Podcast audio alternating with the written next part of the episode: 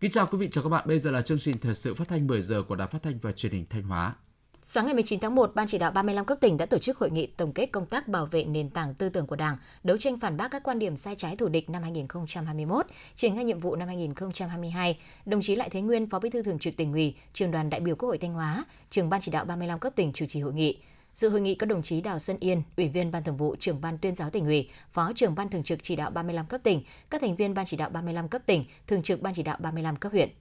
Năm 2021, công tác bảo vệ nền tảng tư tưởng của Đảng, đấu tranh phản bác các quan điểm sai trái thù địch đã được các cấp ủy Đảng, chính quyền, các ban sở ngành đoàn thể cơ quan trên địa bàn tỉnh Thanh Hóa tiếp tục quan tâm lãnh đạo chỉ đạo thực hiện, đạt được nhiều kết quả quan trọng, kịp thời tuyên truyền định hướng các chủ trương đường lối của Đảng, chính sách pháp luật của nhà nước và của tỉnh, tạo sự đồng thuận cao trong xã hội, góp phần tích cực vào thực hiện thắng lợi nhiệm vụ phát triển kinh tế xã hội, quốc phòng an ninh, xây dựng Đảng và hệ thống chính trị và phòng chống dịch COVID-19 trên địa bàn tỉnh.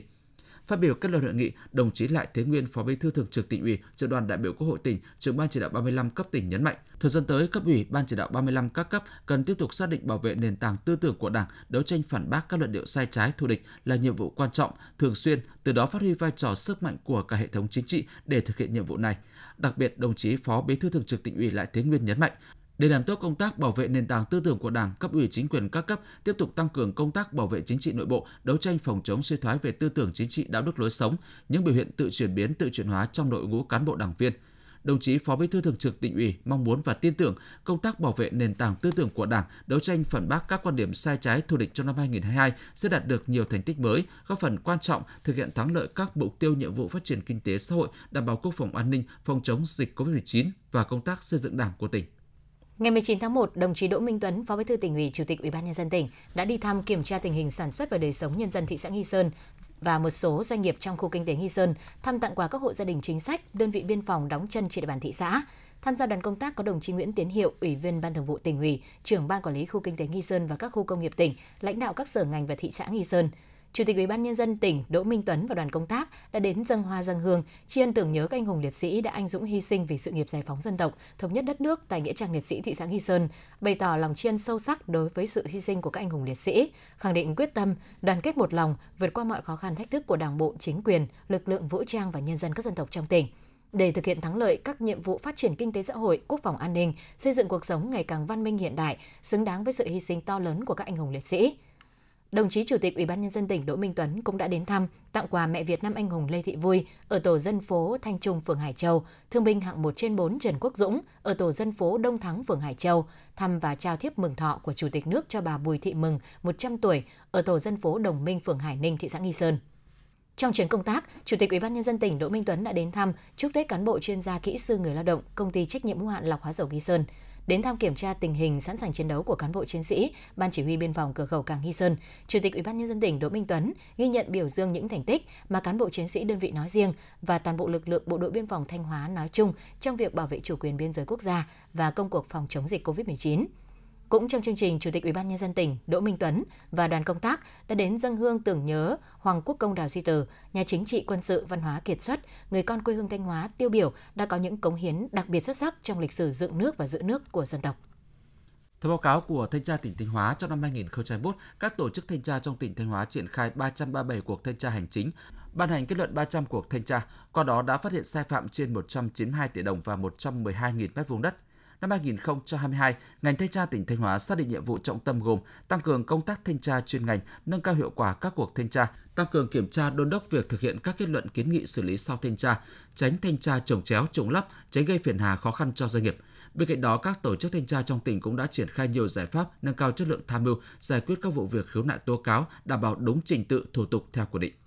Chủ tịch Ủy ban nhân dân tỉnh Thanh Hóa vừa có quyết định về việc phê duyệt thành lập cơ sở thu dung điều trị COVID-19 cơ sở 2 thuộc bệnh viện Đa khoa huyện Quan Sơn. Theo đó, cơ sở thu dung điều trị COVID-19 cơ sở 2 huyện Quan Sơn, sau đây gọi là cơ sở thu dung điều trị COVID-19, có địa điểm tại Trung tâm Dịch vụ Nông nghiệp huyện Quan Sơn, khu Păng, thị trấn Sơn Lư, huyện Quan Sơn, tỉnh Thanh Hóa, với quy mô 130 giường bệnh. Thời gian bắt đầu hoạt động từ khi được cấp có thẩm quyền phê duyệt. Cơ sở thu dung điều trị COVID-19, cơ sở 2 thuộc Bệnh viện Đa khoa huyện Quan Sơn có chức năng nhiệm vụ theo quyết định số 4111 ngày 26 tháng 8 năm 2021 của Bộ Y tế về việc ban hành tài liệu hướng dẫn thiết lập cơ sở thu dung điều trị COVID-19 theo mô hình tháp 3 tầng và các quy định của pháp luật hiện hành. Sau đây là phần tin trong nước. Trong công điện ngày 19 tháng 1 của Thủ tướng về việc đẩy nhanh hoàn thành tiêm vaccine phòng COVID-19, đảm bảo an toàn hiệu quả công tác phòng chống COVID-19 trong dịp Tết nhâm dần, Thủ tướng yêu cầu các địa phương không đặt ra những quy định về phòng chống dịch trái với hướng dẫn, quy định của Bộ Y tế, Chính phủ gây khó khăn không cần thiết cho người dân, nhất là khi về quê ăn Tết. Thủ tướng yêu cầu các địa phương đẩy mạnh tuyên truyền, vận động người dân, công nhân, người lao động thực hiện nghiêm các quy định về phòng chống dịch, nhất là trong quá trình di chuyển về quê, sinh hoạt trong dịp Tết và trở lại nơi làm việc sau Tết. Bộ Y tế đã có văn bản gửi Sở Y tế các tỉnh, thành phố, các đơn vị trực thuộc Bộ Y tế về việc tăng cường công tác truyền thông dịp Tết Nguyên đán nhâm dần 2022. Bộ Y tế lưu ý các hoạt động truyền thông cần đảm bảo hiệu quả, đa dạng về nội dung, thông điệp, phong phú về hình thức thể hiện, phù hợp với đặc điểm văn hóa vùng miền, ngôn ngữ và các nhóm đối tượng hướng đích chủ động cung cấp thông tin và phối hợp với các cơ quan báo chí tại địa phương, xây dựng tuyến tin bài, ảnh, phóng sự, tọa đàm giao lưu trực tuyến để kịp thời thông tin về công tác y tế trong dịp Tết trên địa bàn tỉnh, thành phố. Trong công tác truyền thông chú trọng đến các nội dung truyền thông về thích ứng an toàn, linh hoạt, kiểm soát hiệu quả dịch COVID-19, phòng chống dịch COVID-19, dịch bệnh mùa đông xuân, tiêm mũi bổ sung và mũi tăng cường vaccine phòng COVID-19 tuyên truyền vận động người dân tuân thủ các biện pháp phòng chống dịch bệnh, nhất là thực hiện biện pháp 5K trong phòng chống dịch COVID-19. Theo báo cáo của Bộ Y tế, kể từ khi phát hiện ca nhiễm biến chủng Omicron đầu tiên vào cuối tháng 12 năm 2021, đến nay Việt Nam đã ghi nhận 108 ca mắc COVID-19 do biến chủng Omicron. Thành phố Hồ Chí Minh là địa phương có số ca mắc cao nhất với 68 ca, bao gồm cả các trường hợp nhập cảnh và ngoài cộng đồng. Tiếp đó là Quảng Nam 27 ca, Đà Nẵng 3 ca, Quảng Ninh 2 ca, Thanh Hóa 2 ca, Hà Nội, Hải Phòng, Hải Dương, Long An mỗi nơi một ca. Ở các địa phương này đều là các ca nhập cảnh. Bộ Y tế yêu cầu các địa phương tiếp tục tăng cường công tác giám sát phòng chống dịch COVID-19, kiểm soát y tế biên giới, thực hiện nghiêm việc tổ chức quản lý người nhập cảnh theo quy định, điều trị kịp thời, thực hiện giải trình tự gen nhằm phát hiện kịp thời biến chủng Omicron. Chiều ngày 19 tháng 1, Thanh tra Chính phủ đã công bố quyết định thanh tra việc mua sắm trang thiết bị vật tư y tế, sinh phẩm, kit xét nghiệm vaccine, thuốc phòng chống dịch COVID-19 của Bộ Y tế và một số đơn vị sự nghiệp thuộc Bộ. Thời kỳ thanh tra từ ngày 1 tháng 1 năm 2020 đến ngày 31 tháng 12 năm 2021. Khi cần thiết, cơ quan thanh tra sẽ mở rộng cả trước và sau thời gian này. Thời gian thanh tra là 45 ngày làm việc. Thực tế, kể từ khi công bố quyết định, Thanh tra Chính phủ đã thành lập đoàn gồm 14 người do ông Diêm Đăng Việt, Phó vụ trưởng vụ 3 làm trưởng đoàn. Từ đầu tháng 1 đến nay, tỉnh Điện Biên đã ghi nhận tới gần 890 ca bệnh và đang điều trị 841 bệnh nhân. Hiện nay, các lực lượng chức năng của tỉnh vẫn đang tiếp tục triển khai các biện pháp phòng chống dịch, xác định nguồn lây, điều tra truy vết, thu dung điều trị bệnh nhân COVID-19 theo quy định. Xác định thời điểm cận Tết, hàng chục nghìn công dân đi học tập làm ăn xa sẽ trở về quê. Do vậy, tỉnh Điện Biên đã thành lập bổ sung thêm một trạm khai báo y tế tại khu vực đèo Pha Đin để phân luồng giảm tải, tránh ùn tắc cho người và phương tiện lưu thông ra vào địa bàn. Trạm khai báo y tế bổ sung được thành lập tại chân đèo Pha Đin, km 376 200 quốc lộ 6 thuộc địa phận bản Hua Cá, xã Quài Tở, huyện Tuần Giáo. Tỉnh Điện Biên cũng yêu cầu người dân từ ngoại tỉnh trước khi vào địa bàn cần phải thực hiện khai báo y tế và khai báo di chuyển nội địa trên ứng dụng PC Covid. Đây là cơ sở để người dân thực hiện tuân thủ quét mã QR code tại các trạm khai báo y tế liên ngành được nhanh gọn, tránh ùn tắc.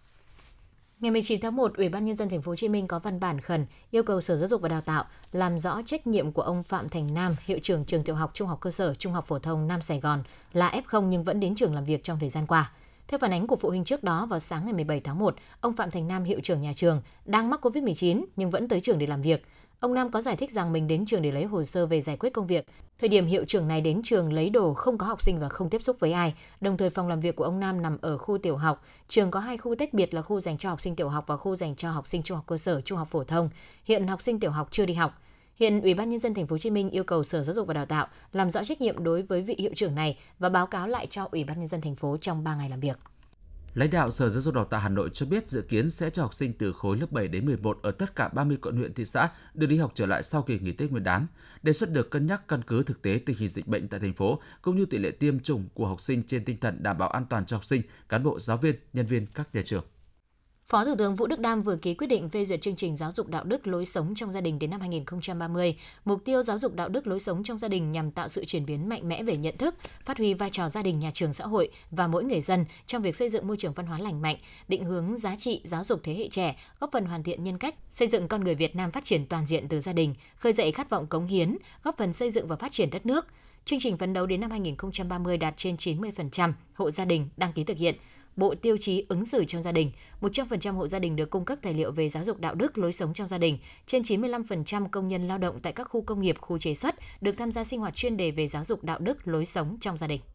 Quý vị và các bạn vừa theo dõi bản tin 10 giờ của Đài Phát thanh và Truyền hình Thanh Hóa. Kính chào tạm biệt và hẹn gặp lại.